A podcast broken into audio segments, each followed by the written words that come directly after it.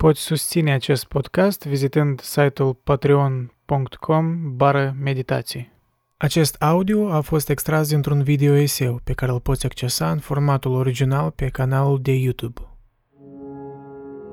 Când iau în considerare scurta durată a vieții mele, înghițită în eternitatea dinainte și din spatele ei, micul spațiu pe care îl umplu sau chiar îl văd, cuprins de imensitatea infinită a spațiilor pe care nu le cunosc și care nu mă cunosc, mi-e teamă. Și mă mir să mă văd aici mai degrabă decât acolo, căci nu există niciun motiv pentru care ar trebui să fiu aici mai degrabă decât acolo, acum mai degrabă decât atunci.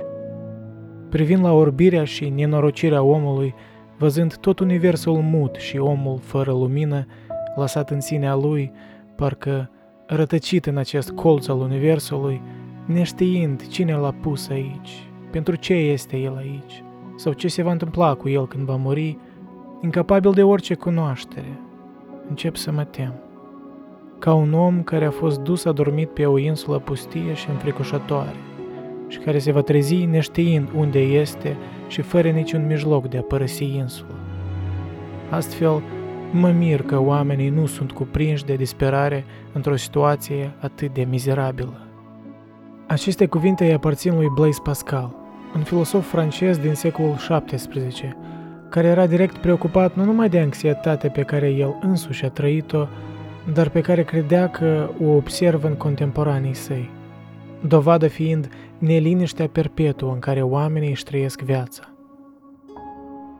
Două secole mai târziu, pe scena europeană apare un om care schimbă percepția noastră despre anxietate pentru totdeauna, întrucât până acum e imposibil să găsești o documentare mai profundă și mai vastă a sentimentului care a devenit mai relevant odată cu Revoluția Industrială din secolul XIX.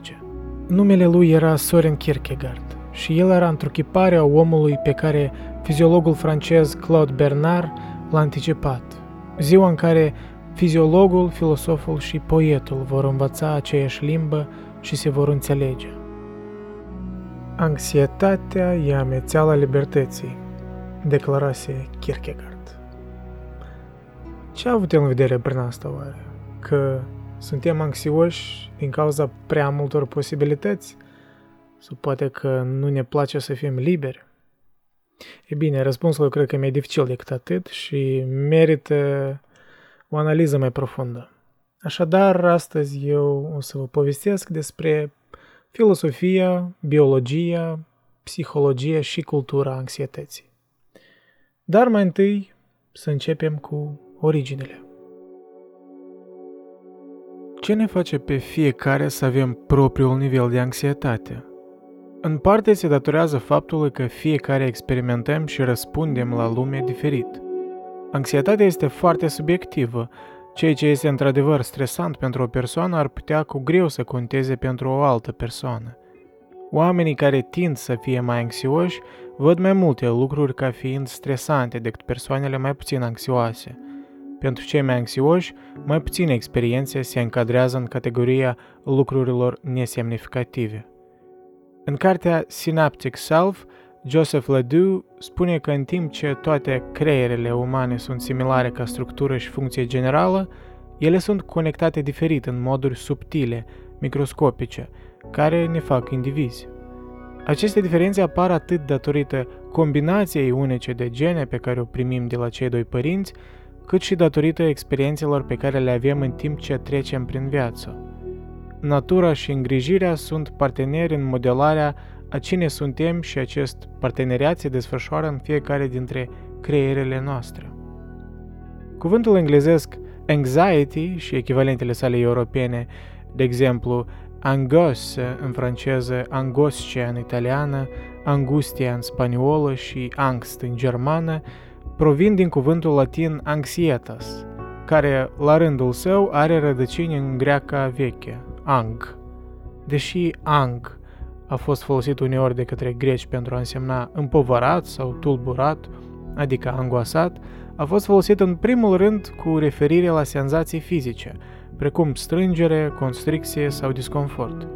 De exemplu, cuvântul angină o afecțiune medicală în care apar dureri toracice în legătură cu bolile de inimă provine din ang. Scrierile literare și religioase și operele de artă de-a lungul veacurilor arată că oamenii au recunoscut întotdeauna starea mentală la care ne referim ca fiind anxietatea astăzi, chiar dacă în mod obișnuit nu au etichetat-o folosind ang sau descendenții săi lingvistici. De exemplu, faimoasa sculptură greacă Laocoon și fiii săi ilustrează anxietatea, angoasa, îngrijorarea sau spaima pe fețele lui Laocoon și ale copiilor săi, care sunt legați de el și sunt mușcați de șerpi ca pedeapsă de către zei pentru că au încercat să expune șiretlicul calului troian. Ares, zeul grec al războiului, a avut doi fii, Phobos, zeul fricii, și Deimos, zeul groazei, care l-au însoțit în luptă pentru a-și răspândi emoțiile omonime. În Noul Testament găsim cuvintele, nu poți adăuga niciun moment vieții tale, îngrijorându-te de asta. Filosoful și teologul Toma de Aquino a remarcat în secolul al XIII-lea. Când un om se teme de pedeapsa care îl confruntă pentru păcatul său și nu mai iubește prietenia lui Dumnezeu pe care a pierdut-o, frica lui se naște din mândrie, nu din smerenie. Într-adevăr, în lumea creștină, anxietatea era adesea legată de păcat și răscumpărare. În anii 1800, Soren Kierkegaard concepea anxietatea ca cheia existenței umane, un sentiment de teamă asupra libertății noastre de a alege. A început, a spus Kierkegaard, când Adam s-a zbătut între mărul Evei și Dumnezeu și rămâne un factor în fiecare alegere pe care o fac oamenii acum. Cu toate acestea, în ciuda istoriei sale îndelungate, cuvântul anxietate nu a fost gândit în primul rând ca o stare de spirit tulburată și o sursă de psihopatologie până la începutul secolului 20. Această transformare a început când Sigmund Freud a făcut din anxietate piesa centrală a teoriei sale psihanalitice a tulburărilor mentale.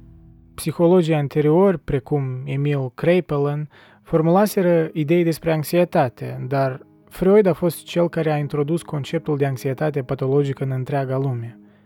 Potrivit lui Freud, anxietatea este rădăcina majorității, dacă nu chiar a tuturor bolilor mentale și e centrală pentru orice înțelegere a minții umane.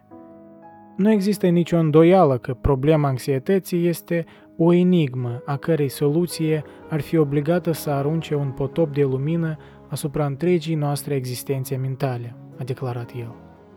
Freud a văzut anxietatea ca pe o stare naturală și utilă, dar și o caracteristică comună în problemele mentale care afectează oamenii în viața de zi cu zi. De atunci, anxietatea a fost privită ca o stare de spirit caracterizată prin îngrijorare, frică, angoasă și reținere. Anxietatea a fost pentru Freud, în primul rând, ceva simțit – un caracter special al nemulțumirii. La fel ca grecii, el a accentuat faptul de a distinge angst, anxietate, de furcht, frică. Anxietatea, a spus Freud, se referă la starea însăși și ignoră obiectul care îl provoacă, în timp ce frica atrage atenția tocmai asupra obiectului. Filosofii existențialiști, precum Martin Heidegger și Jean-Paul Sartre, a oferit o viziune diferită asupra vieții mentale și mai ales a anxietății, centrată pe conștiință. Sartre, de exemplu, a respins accentul lui Freud asupra aspectelor patologice și inconștiente ale minții. El a spus faimos, existența precede esența, prin care a vrut să spună că ne creăm pe noi încine prin alegerile conștiente pe care le facem – pentru existențialiști, anxietatea era mai degrabă o parte integrală a naturii umane decât o tulburare. În aceasta au fost foarte influențați de Kierkegaard. Spre deosebire de Freud, Kierkegaard punea mai puțin accent pe patologie și se concentra mai mult asupra conștiinței. El a susținut că anxietatea a fost cauzată de neant, disperarea care vine din realizarea că nu suntem întemeiați pe lume și suntem definiți doar de practicile în care ne angajăm. Prin alegere împiedicăm întoarcerea la neant. Kierkegaard credea că anxietatea este esențială pentru o viață reușită, deoarece fără ea omul nu poate avansa. După cum a remarcat, oricine e educat de anxietate e educat de posibilitate. Terapiile au apărut atât din taberele freudiene cât și din cele existențialiste, dar cu obiective diferite. Psihanaliza lui Freud a încercat să scape persoana de conflictul psihic inconștient cauzat de experiențele din trecut. El îl privea pe analist ca pe un arheolog care sapă straturi pentru a descoperi trecutul – iar terapia existențială vedea anxietatea ca o condiție a vieții umane la care se face față cel mai bine prin utilizarea libertății noastre. Psihiatria astăzi este orientată biologic și în acest sens este aliniată cu viziunea lui Freud, că anxietatea poate deveni o patologie și că va fi necesar un tratament pentru a vindeca creierul tulburat. Cu toate acestea, în timp ce psihiatria biologică contemporană recunoaște importanța lui Freud, ea totuși, la un moment dat, se desprinde de teoria sa psihanalitică. Dar înainte ca să vorbesc despre biologia anxietății, eu cred că e relevant să ne aprofundăm uh, mai mult în uh, filosofie anxietății. Deci să-l juxtapun pe Kierkegaard cu unii din predecesorii săi, Spinoza și Pascal. Da, e adevărat, ei n-au avut acces la cercetări contemporane din biologie, dar în același timp eu cred că mm, ei au avut niște intuiții profunde care sunt relevante până acum și mai mult ca atât, prin prisma gândirii lor, noi observăm uh, o ascensiune treptată a anxietății în lumea modernă. În conceptul anxietății, Kierkegaard a notat profetic – nu am dorința de a vorbi în termeni puternici despre această epocă în ansamblu, dar cel care a observat generația contemporană cu siguranță nu va nega că incongruența din ea și motivul anxietății și neliniștii acesteia este că, într-o singură direcție, adevărul crește în măsură, în masă, parțial și în claritate abstractă, în timp ce certitudinea scade constant. Până la apariția lui Freud și a altor psihologi de profunzime, problema anxietății stătea în provinciile filosofiei, în special în ramura de etică, și în religie. Filosofii care s-au ocupat cel mai explicit de anxietate și frică au fost cei a căror preocupare principală nu a fost formarea unui sistem intelectual abstract, ci mai degrabă conflictele existențiale și crizele ființelor umane nu puteau scăpa de confruntarea cu anxietatea, așa cum nu o poate face un om viu. Prin urmare, nu este un accident istoric că cele mai pătrunzătoare perspective asupra anxietății ar fi trebuit să vină de la cei gânditori ale căror interese erau atât religioase cât și filosofice, precum Spinoza, Pascal și Kierkegaard. Într-un anumit sens, lucrările lor, în special cele ale lui Kierkegaard, nu numai că l-au precedat pe Freud, dar în unele cazuri au și prezis dezvoltările după Freud. O idee care a dominat cultura de-a lungul ultimelor secole e dihotomia dintre minte și corp, care a fost enunțată în forma sa modernă de către Descartes și alți gânditori ai secolului XVII. Acest lucru nu numai că a produs dezorganizare psihologică și anxietate pentru un număr mare de oameni la sfârșitul secolelor 19 și 20, dar în anumite privințe a stabilit în mod specific problema anxietății lui Freud. O altă problemă de acest gen a fost tendința din cultura noastră de a fi preocupați de fenomenele mecanice raționale și de a suprima așa numita experiență irațională. Deoarece anxietatea este întotdeauna parțial irațională, a existat o tendință în cultura noastră de a reprima experiența. Această tendință o putem observa de pe timpul renașterii, când lumea privea chiorâș la fenomenele iraționale.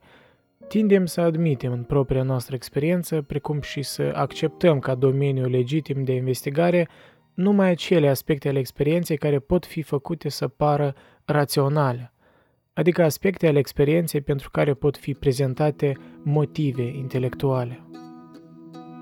O tangență mai directă o putem face cu secolul XVII, întrucât ideile din acel secol au rămas dominante până astăzi. E adevărat că multe principii inițiale după care savanții și filosofii se ghidează vin și mai devreme, din secolul XIV al renașterii, dar în secolul XVII acele idei au fost sistematizate și formulate mai exact. Era perioada remarcabilă a intelectualilor ca Descartes, Spinoza, Pascal, Leibniz, Locke, Hobbes, Galileo și Newton. Filosofiile acelui secol aveau o temă comună în ceea ce privește înțelegerea naturii umane. Prezentau soluția raționalistă la problema omului. Numitorul comun era încrederea că fiecare om era un individ rațional, care putea ajunge la autonomie în viața sa intelectuală, socială, religioasă și emoțională. Matematica a fost concepută ca instrumentul principal al rațiunii. Punctul crucial se afla în concluzia dihotomiei lui Descartes, și anume că natura fizică, inclusiv corpul, ar putea fi înțeleasă și controlată prin intermediul unor legi mecanice și matematice. Astfel a fost pregătită calea pentru preocuparea în timpurile moderne cu fenomene susceptibile la tratamente mecanice și matematice. Această gândire a fost dominantă și odată cu epoca industrială, două secole mai târziu. Ceea ce putea fi calculat și măsurat avea utilitate practică în lumea industrială, iar ceea ce era irațional era inutil. Încrederea în puterea individului autonom, rațional, care a apărut la renaștere și a fost formulată mai explicit în secolul XVII, a avut în teorie efecte de ameliorare a anxietății, dar, pe de altă parte, întrucât încrederea în rațiune era inseparabil legată de individualismul renașterii, ea a adus noi surse de anxietate prin sentimentele de izolare psihologică din partea individului. Aceste moduri de gândire care disipează anxietatea sunt esențiale pentru a înțelege de ce problema specifică anxietății este atât de rar confruntată de gânditorii secolului XVII. Să luăm ca pe un exemplu pe Baruch Spinoza, care era încrezut că frica ar putea fi depășită de rațiune. Și vom analiza cum această credință era menită să înlăture problema anxietății. De asemenea, vom discuta despre Blaise Pascal, un reprezentant al aceleiași perioade care nu a putut accepta încrederea predominantă în puterea rațiunii autonome și pentru care anxietatea a fost, prin urmare, o problemă centrală.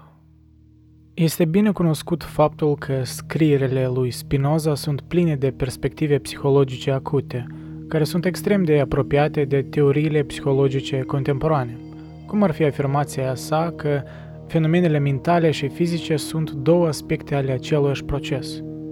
Putem fi siguri că dacă Spinoza nu se preocupă de anxietate, nu din cauza lipsei de discernământ psihologic, în multe aspecte, el anticipează concepte psihanalitice ulterioare, cum ar fi, de exemplu, când afirmă că o pasiune încetează să mai fie o pasiune atunci când cineva a format o idee clară și distinctă despre ea. Aceasta este o prezicere curioasă a unei tehnici psihanalitice ulterioare, clarificarea unei emoții. Spinoza credea că frica este în esență o problemă subiectivă, adică o chestiune a stării de spirit sau a atitudinilor cuiva. El definește frica în juxtapunere cu speranța. Ambele sunt caracteristice persoanei în îndoială. Frica este o durere nesigură, care decurge din ideea că ceva ce urâm poate să ne lovească, și speranța este o plăcere nesigură, care decurge din ideea că un bun pe care ne-l dorim s-ar putea realiza. Rezultă din aceste definiții, adaugă el, că frica nu poate fi fără speranță și nici speranța fără frică. Frica apare dintr-o slăbiciune a minții și, prin urmare, nu se referă la utilizarea rațiunii. Speranța, la fel, e o slăbiciune a minții. Prin urmare, cu cât ne străduim mai mult să trăim sub îndrumarea rațiunii, cu atât ne străduim mai puțin să depindem de speranță și cu atât mai mult ne eliberăm de frică și depășim norocul cât mai mult posibil și, în cele din urmă, ne dirijăm acțiunile prin anumite sfaturi ale rațiunii. Îndrumările lui Spinoza cu privire la modul de a depăși frica sunt în concordanță cu accentul rațional al timpului său, în care emoția nu este reprimată, ci mai degrabă supusă rațiunii. Este adevărat, susține el, că o emoție poate fi depășită doar de una contrară, mai puternică. Dar acest lucru se poate face acordând atenție ordonării gândurilor și imaginilor noastre. Trebuie să ne gândim la curaj în același mod pentru a lăsa deoparte frica, adică trebuie să enumerăm și să ne imaginăm pericolele comune ale vieții și în ce mod pot fi cel mai bine evitate și depășite de curaj. În contrast puternic cu Kierkegaard, Spinoza nu vede conflictul dintre speranță și frică ca fiind persistent sau necesar. Fricile pot fi depășite prin dedicarea curajoasă față de rațiune și, prin urmare, problema anxietății nu îl confruntă. O diferență similară între Spinoza și filosofii secolului al XIX-lea este evidențiată în tratamentul încrederii și al disperării. În termenii lui Spinoza, suntem încrezători atunci când cauza îndoielii a fost eliminată din speranța noastră. De exemplu, suntem siguri că evenimentul bun va avea loc. Și suntem în disperare când elementul de îndoială este îndepărtat de frica noastră adică când suntem siguri că evenimentul malefic va avea loc sau a avut loc. Pentru Kierkegaard, în schimb, încrederea nu este îndepărtarea îndoielii și anxietății, ci mai degrabă atitudinea că putem avansa în ciuda îndoielii și anxietății. În gândirea lui Spinoza, cuvântul cert ne lovește îndrăzneț într-un fel. Pentru că, uite, dacă cineva ar crede, după cum putem presupune că contemporanii lui credeau, că o certitudine intelectuală și emoțională poate fi atinsă, asta într-adevăr îți dă un, o încredere în sine, îți dă o siguranță, o securitate psihologică. Și anume această credință stă la baza unei matematici ale eticii pe care Spinoza încerca să o formuleze. Adică o problemă etică ar putea fi rezolvată la fel cum ai putea rezolva, nu știu, o problemă geometrică. Și deci, până la urmă, sumarizându-l pe Spinoza, ideea lui esențială e că îndepărtarea de la îndoieli și apropierea către certitudini uh, sunt posibile numai dacă ne îndreptăm spre uh, a urmări unele sfaturi ale rațiunii, după cum el spunea. Dar uite că Blaise Pascal avea altă părere.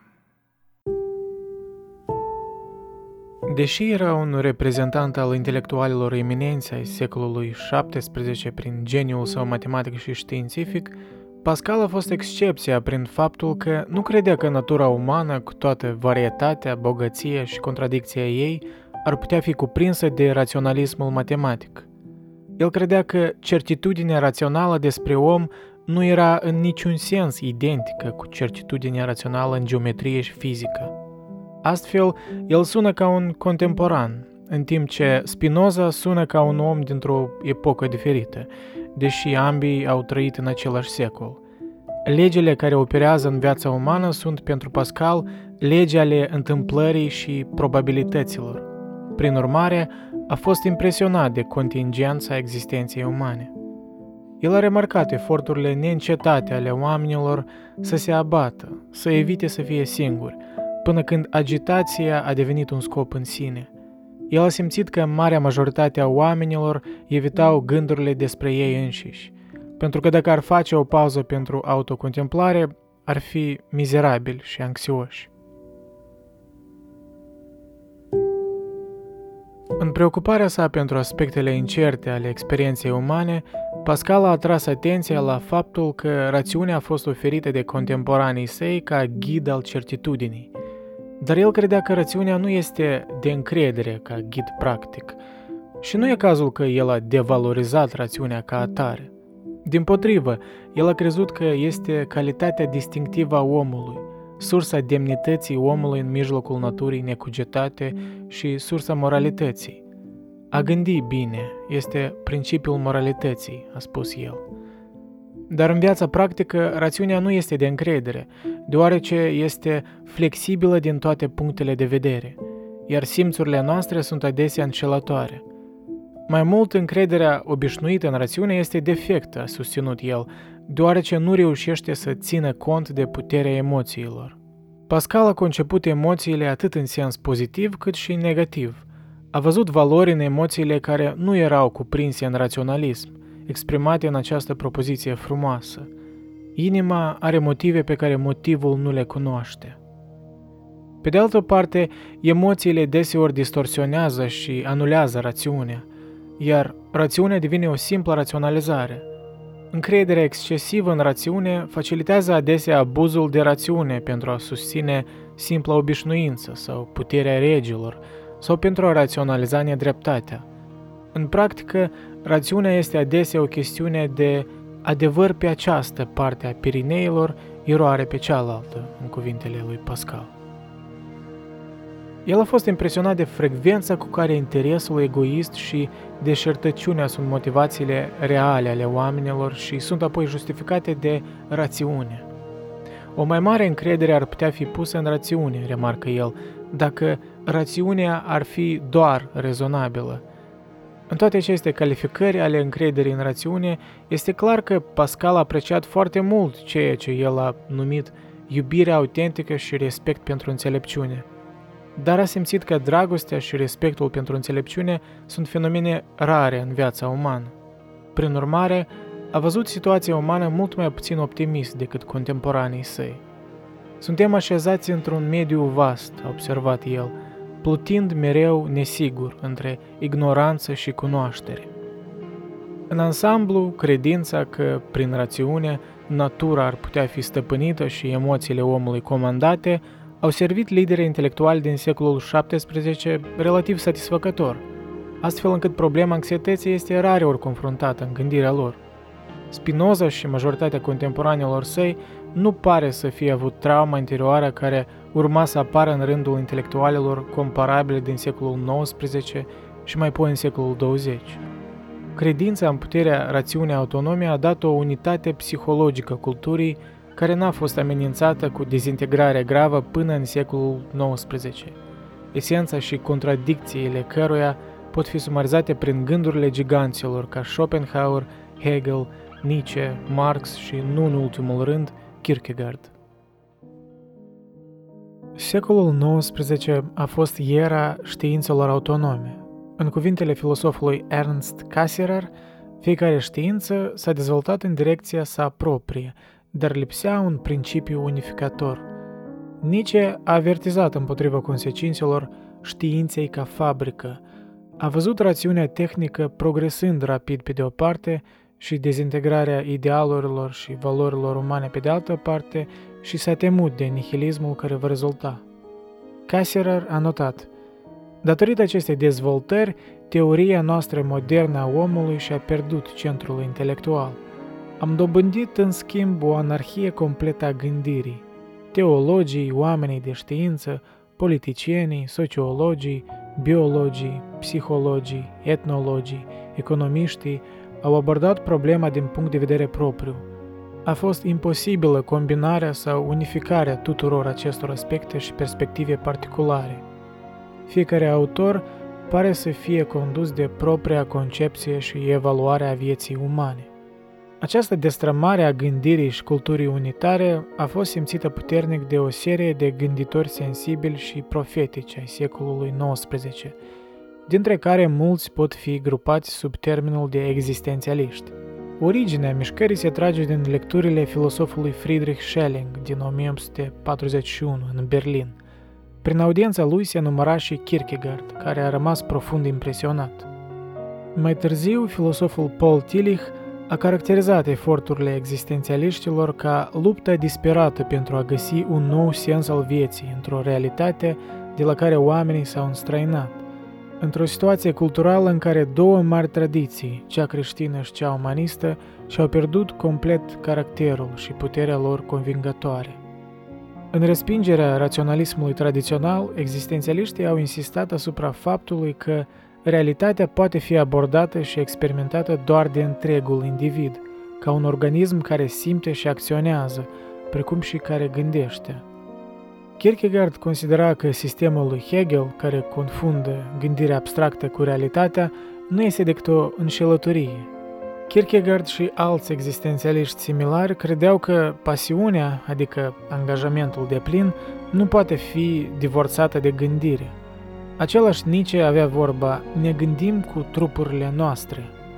Astfel, acești gânditori au căutat să depășească dihotomia tradițională dintre minte și corp și tendința de a suprima aspectele iraționale ale experienței. Obiectivitatea pură este o iluzie, susținea Kierkegaard, și chiar dacă nu ar fi, ar fi nedorită. Kierkegaard a reacționat puternic împotriva definițiilor rigide ale unor termeni precum sinele și adevărul, El a simțit că acestea nu pot fi definite decât dinamic, adică dialectic, ca fiind în continuă dezvoltare în rândul oamenilor vii. Departe de speculații, anunțase el, departe de sistem și înapoi la realitate. Kierkegaard a insistat că adevărul există pentru individul în cauză numai așa cum el însuși îl produce în acțiune. Sună ca o subiectivitate radicală și la suprafață așa e, dar trebuie amintit că Kierkegaard și ceilalți din această mișcare credeau că aceasta era calea către o obiectivitate autentică, spre deosebire de obiectivitatea artificială a sistemelor raționaliste. Așa cum a exprimat-o Tillich, acești gânditori s-au îndreptat spre experiența imediată a omului, spre subiectivitate, nu ca ceva opus obiectivității, ci ca acea experiență de viață în care sunt înrădăcinate atât obiectivitatea cât și subiectivitatea. Au încercat să descopere domeniul creativ al ființei, care este anterior și dincolo de distinția dintre obiectivitatea și subiectivitatea. Existențialiștii sunt importanți în acest studiu, nu numai pentru că dihotomia dintre psihologie și filosofie este descompusă în gândirea lor, ci și pentru că acum, pentru prima dată în perioada modernă, anxietatea intră direct în prim plan ca o problemă specifică. Ideea esențială a cărții lui Kierkegaard despre anxietate, publicată în 1844, este relația dintre anxietate și libertate. Kierkegaard a susținut că anxietatea trebuie întotdeauna înțeleasă ca orientată spre libertate. Libertatea este scopul dezvoltării personalității. Psihologic vorbind, binele este libertatea. El îl vede pe om ca fiind creatura care este continuu semnalată de posibilitate – care concepe posibilitatea, o vizualizează și prin activitate creativă o transpune în realitate. Această capacitate de libertate aduce cu sine anxietate. Anxietatea este starea ființei umane, spune Kierkegaard, când își confruntă libertatea. Într-adevăr, el descrie anxietatea ca posibilitatea libertății. Ori de câte ori posibilitatea este vizualizată de un individ, anxietatea este potențial prezent în aceeași experiență. În viața de zi cu zi, acest lucru poate fi ilustrat prin faptul că fiecare persoană are ocazie și trebuie să meargă înainte în dezvoltarea sa. Copilul învață să meargă și apoi pleacă la școală, iar adultul se mută în căsătorie și în noi locuri de muncă. Astfel de posibilități, cum ar fi drumurile din față, care nu pot fi cunoscute din moment ce nu le-ai traversat și experimentat, implică anxietate. Dar acest tip de anxietate e anxietatea normală, ci nu anxietatea nevrotică, ne spune Kierkegaard. În viziunea lui, anxietatea nevrotică este o formă de anxietate mai constrictivă și necreativă, care rezultă din eșecul individului de a merge mai departe în situații de anxietate normală. Pentru Kierkegaard, cu cât un individ are mai multă posibilitate, adică creativitate, cu atât are mai multă anxietate potențială în același timp. Posibilitatea trece în realitate, dar determinantul intermediar este anxietatea. El a notat. Posibilitatea înseamnă că pot. Într-un sistem logic este suficient de convenabil să spunem că posibilitatea trece în realitate, însă în realitate nu este atât de ușor și este necesar un determinant intermediar. Acest determinant intermediar este anxietatea. Totuși, înainte de a mă aprofunda în viziunea lui Kierkegaard despre copilărie, eu cred că ar fi util să vă prezint niște date biologice care ar balansa un pic romantismul lui Kierkegaard cu ceva mai pământesc.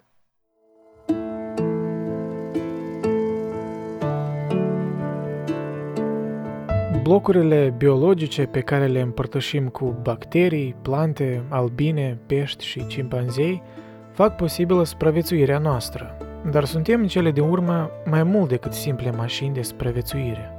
Deși trăim în prezent, noi oamenii trăim pentru viitor, o calitate mentală care este rară și poate unică în regnul animal.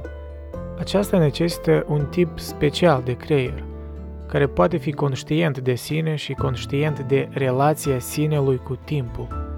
Conștiința este binecuvântarea și blestemul nostru. Ne permite să ne străduim să realizăm ceva, dar și să ne îngrijorăm că vom ieșua. Parafrazându-l pe Kierkegaard, istoricul lui Menand a remarcat Anxietatea este prețul libertății umane.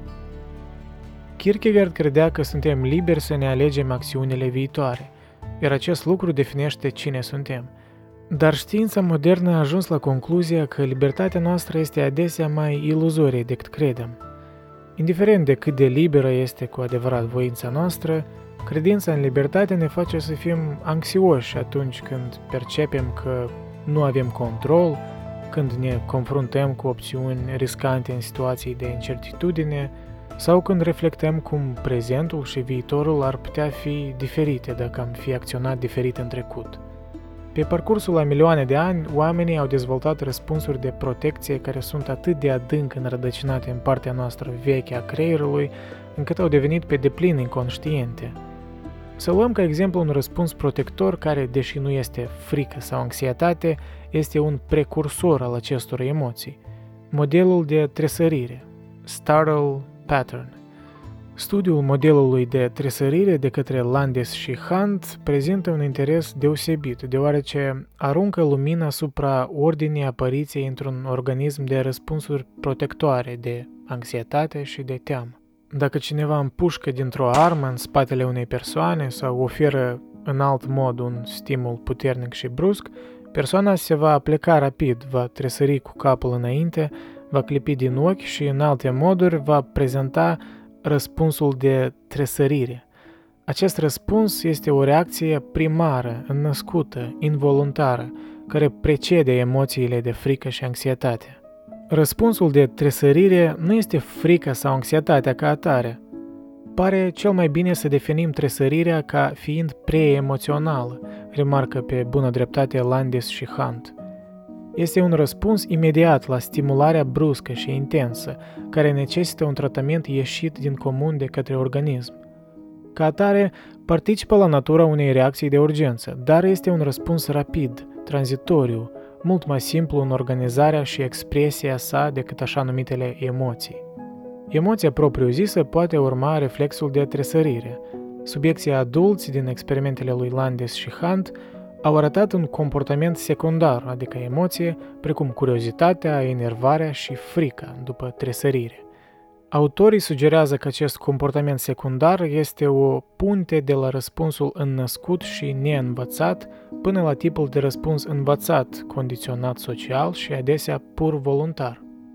Putem deduce că modelul de tresărire e ca un răspuns pre-emoțional al anxietății și fricii, de exemplu, Lawrence Kubi găsește în acest model ontogenia anxietății. El susține că modelul de tresărire este primul indiciu că există un decalaj între individ și lumea sa. Fătul, spune Kubi, nu poate experimenta tresărirea. La făt nu există interval între stimul și răspuns, dar copilul și modelul de tresărire se nasc în același moment – Ulterior, există o distanță între individ și mediul său. Copilul experimentează așteptarea, amânarea, frustrarea. Anxietatea și procesele de gândire apar ambele din această situație de decalaj dintre individ și lume, susține Cubi, anxietatea precedând dezvoltarea gândirii. Anxietatea în viața individului stă ca o punte între modelul de tresărire și începutul tuturor proceselor de gândire.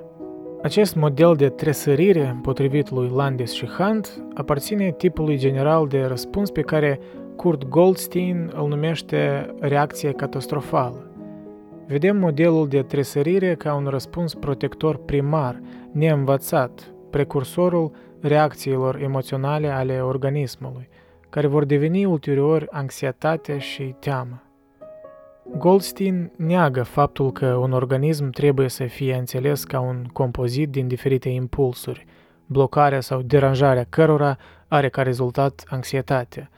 Mai degrabă există o singură tendință într-un organism, și anume de a-și actualiza propria natură. Această viziune e similară cu conceptul de autorealizare a lui Kierkegaard.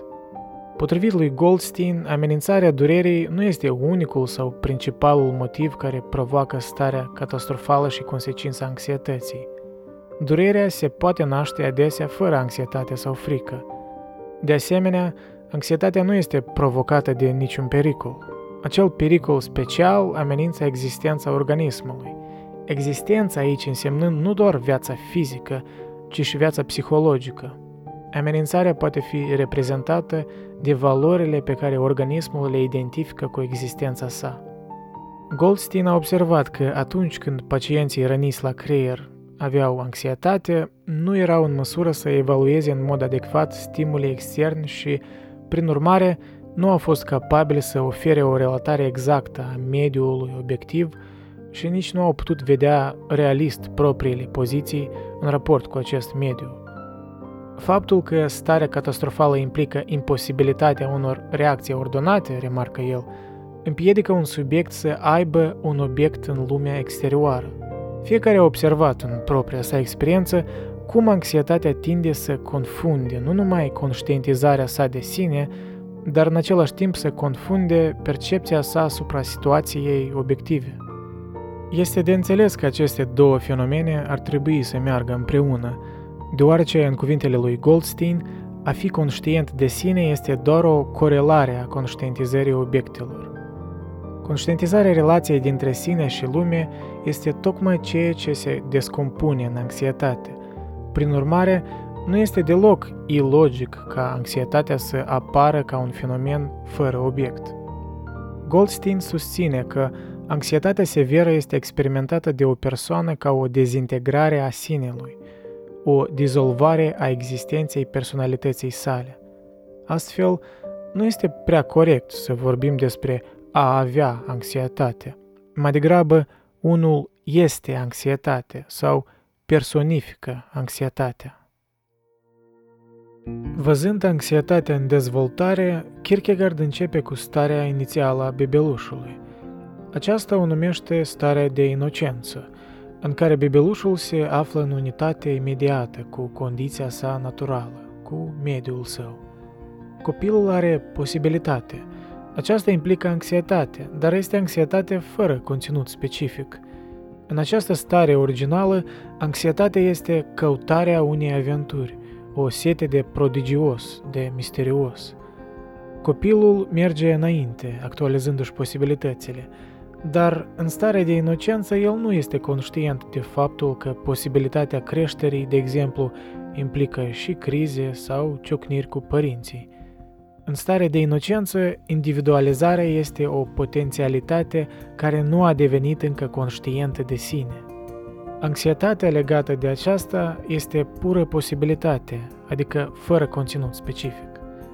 Apoi, în dezvoltarea umană vine conștiința de sine – Kierkegaard citează povestea lui Adam ca o prezentare în formă mitică a acestui fenomen.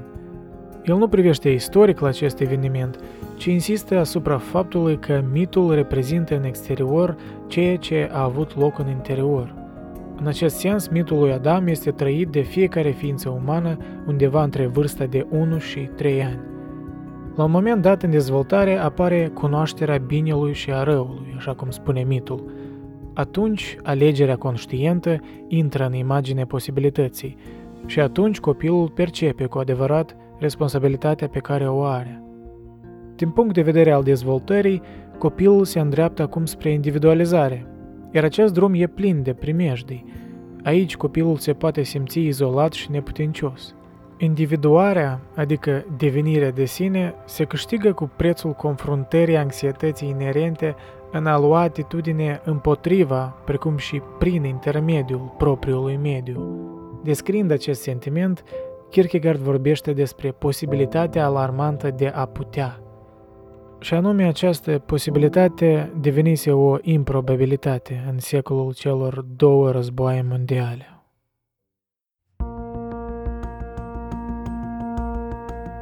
În 1950, anxietatea a apărut într-o declarație evidentă în literatura contemporană. Winston Hugh Auden și-a intitulat poemul cu fraza potrivită, The Age of Anxiety, epoca anxietății. Deși interpretarea lui Auden vorbește despre psihologie din timpul războiului, când necesitatea este asociată cu groază și libertatea cu plictiseala, el arată clar că cauzele care stau la baza anxietății personajelor sale – precum și a altora din acea epocă, trebuie căutate la niveluri mai profunde decât doar ocazia războiului. Cele patru personaje din poem, deși diferite prin temperament și fundal, au în comun anumite caracteristici ale vremurilor noastre. Singurătatea, sentimentul de a nu fi valorate ca persoane și experiența de a nu putea iubi și de a fi iubiți în ciuda nevoii comune, efortului comun și răgazului comun, dar temporar oferit de alcool.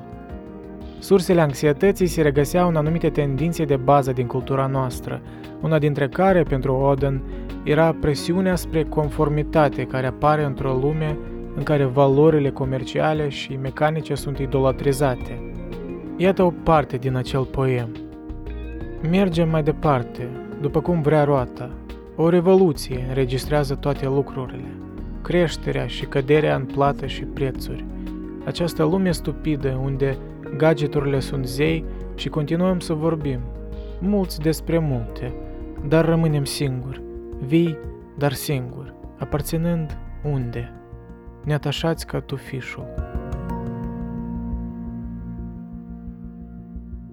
Similar cu Oden, Camus a desemnat secolul 20 drept secolul fricii, în comparație cu secolul 17 ca era matematicii, 18 ca era științelor fizice și 19 ca era biologiei.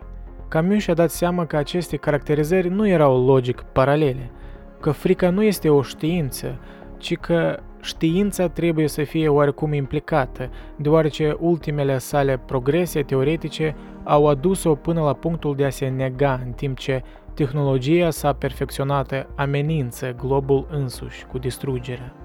Mai mult, deși frica în sine nu poate fi considerată o știință, este cu siguranță o tehnică. Un alt scriitor care a exprimat stările de anxietate ale oamenilor din acea perioadă a fost Franz Kafka – în romanul lui Kafka, Castelul, personajul principal își dedică viața unui efort frenetic și disperat de a comunica cu autoritățile din castel, care controlează toate aspectele vieții satului și care au puterea să-i spună vocația și să-i dea un sens vieții lui. Non-eroul lui Kafka este condus de nevoia celor mai primitive cerințe ale vieții, de nevoia de a fi înrădăcinat într-o casă și într-o chemare – și de a deveni membru al unei comunități. Dar autoritățile din castel rămân inaccesibile, iar personajul lui Kafka rămâne fără direcție sau integrare în propria viață și rămâne izolat de semenii săi.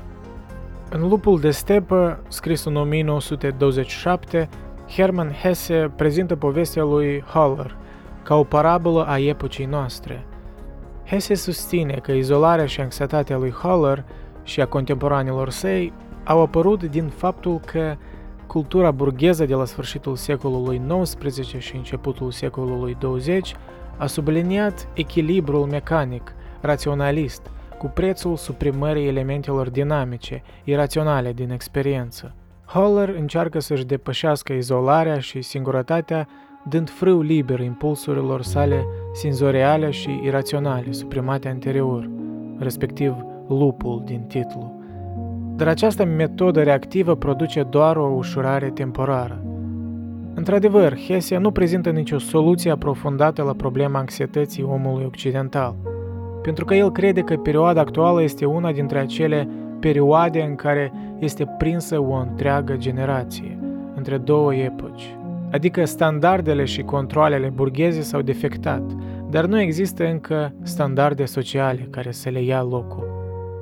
Hesse vede exemplul lui Haller ca un document al vremurilor, deoarece boala sufletească a lui Haller, așa cum știu acum, nu este excentricitatea unui singur individ, ci boala vremurilor în sine, nevroza acelei generații care îi aparține Haller. O boală care atacă tocmai pe cei care sunt cei mai puternici în spirit și cei mai bogați în daruri. You are willing to die, you coward but not to live. Ai silința să mori, lașule, dar nu să trăiești. Un citat din Lupul de stepă de Hermann Hesse, care cred că întruchipează anxietatea pe care o simțim odată ce ne confruntăm cu dificultățile vieții. și adesea cădem în nihilism ca rezultat. Și eu cred că o întrebare la locul său ar fi de ce nu suntem atât de vulnerabili uh, față de schimbările în societate, față de avansările tehnologice? De ce nu ne adaptăm? De ce psihologia noastră e atât de fragilă? Te-ai întrebat vreodată dacă suntem unicele ființe care avem anxietate? Oare animalele nu simt nimic similar? Asemenea întrebare și-a pus-o psihologul Orwell Hubbard Maurer în cercetările sale mai târzii. În așa zisa teorie a învățării, Learning Theory, el a conchis că esența comportamentului integrator, caracteristic omului, este capacitatea de a aduce viitorul în prezentul psihologic. Ființele umane au această capacitate de învățare integrativă într-o formă foarte diferită de animale, deoarece sunt capabile să aducă determinantul timpului în învățare, pentru a cântări viitorul cu consecințele imediate – acest lucru oferă comportamentului uman flexibilitate și libertate și, prin deducție, responsabilitate. Capacitatea umană de a transcende prezentul în lumina consecințelor viitoare depinde de mai multe calități distinctive care ne diferențiază de animale. Una este capacitatea de a raționa, de a folosi simboluri. Comunicăm prin intermediul simbolurilor și gândim prin stabilirea simbolurilor încărcate emoțional în mintea noastră și reacționăm la ele. O altă calitate este dezvoltarea noastră socială și istorică distinctă. Cântărirea consecințelor pe termen lung ale comportamentului cuiva este un act social prin faptul că implică chestiunea valorilor atât pentru comunitate cât și pentru sine. Descoperirile lui Maurer implică un nou accent pe natura istorică a omului, pe ființa umană ca ființă obligatorie în timp. În termenii lui Maurer, Problema anxietății nevrotice este plasată direct în legătura sa culturală și istorică și este legată în mod specific de problemele distinctive ale omului de responsabilitate socială și etică. Acest lucru este în contrast radical cu definiția anterioară a lui Maurer, a anxietății ca răspuns la amenințarea durerii organice sau a disconfortului. Pentru Maurer, acum, dilema socială este o condiție prealabilă pentru anxietate. Anxietatea unui individ este condiționată de faptul că trăiește într-o anumită cultură și într-un anumit moment al dezvoltării istorice a culturii respective. Cultura plus fundalul genetic, pe termen lung, formează tiparele anxietății contemporane. În discuția sa despre omul ca creatură care leagă timpul, istoricul Wilhelm Dilthey a subliniat importanța acestei perspective. Omul este atât o ființă istorică cât și un mamifer, a susținut el, iar ceea ce este necesar este să raporteze personalitatea totală la diferitele manifestări ale unei personalități condiționate istoric. Economistul Richard Henry Tony sublinează că interesul propriu al individului și instinctul natural al creșterii au fost elevate ca motivații economice acceptate. Industrialismul, în special în ultimele două secole, se bazează pe respingerea oricărei autorități superioare rațiunii individuale – aceasta a lăsat oamenii liberi să-și urmeze propriile interese, ambiții sau pofte, nestingherite de subordonarea față de orice centru comun de loialitate. În acest sens, industrialismul modern este perversiunea individualismului, în viziunea lui Tony. Dar, după cum sublinează el, ipotezele individualiste sunt implantate atât de ferm în cultura noastră, încât un număr mare de oameni se agață de aceste ipoteze în ciuda contradicției lor cu situația reală. Când anxietatea este experimentată de membrii claselor mijlocii și inferioare, aceștia își dublează eforturile pentru a câștiga securitate pe baza aceleiași asumări culturale a drepturilor individuale, adică de proprietate. În cuvintele lui Tony, foamea de securitate este atât de imperioasă încât cei care suferă cel mai mult de abuzurile de proprietate le va tolera și chiar le va apăra – de teamă ca nu cumva cuțitul care tunde materia moartă să-i taie și pe ei. Ce înseamnă să fii un individ? Kierkegaard spune că devenim indivizi atunci când devenim conștienți de sine, atunci când ne confruntăm și trecem prin noi posibilități. El numește asta un salt calitativ. Atunci copilul devine conștient că libertatea implică responsabilitate. Responsabilitatea este să fii propriul sine, precum și să fii responsabil față de ceilalți. Latura inversă a acestei responsabilități este sentimentul de vinovăție. Dacă încerci să eviți anxietatea, responsabilitatea și sentimentul de vinovăție, refuzând să profiți de posibilitate, îți sacrifici libertatea și îți constrângi autonomia. Cum și-a spus Kierkegaard, a te aventura provoacă anxietate, dar a nu te aventura înseamnă a te pierde.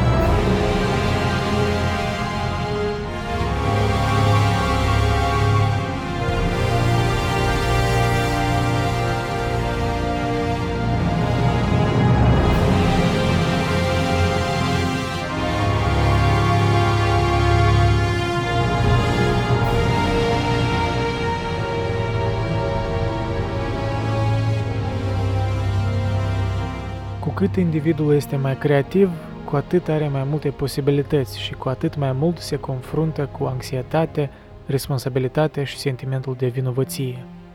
Cu cât mai multă conștiință, cu atât mai mult sine, spunea danezul. Creșterea conștiinței de sine înseamnă creșterea caracterului. În cuvintele lui, așa este și faptul că în ochii lumii este periculos să te aventurezi. Și de ce? Pentru că poți pierde, dar a nu te aventura e perspicace. Și totuși, prin faptul că nu te aventurezi, este atât de îngrozitor de ușor să pierzi ceea ce ar fi dificil de pierdut chiar și în cea mai îndrăzneață aventură și, în orice caz, niciodată atât de ușor, atât de complet, ca și cum ar fi nimic, sinele tău. Căci dacă m-am aventurat greșit, foarte bine, atunci viața mă ajută prin pedeapsa ei. Dar dacă nu m-am aventurat deloc, cine mă ajută atunci? Și, mai mult, dacă fără a mă aventura deloc în sensul cel mai înalt și a te aventura în sensul cel mai înalt înseamnă tocmai să devii conștient de sine, am câștigat toate avantajele pământești și mi-am pierdut sinele. Ce zici de asta?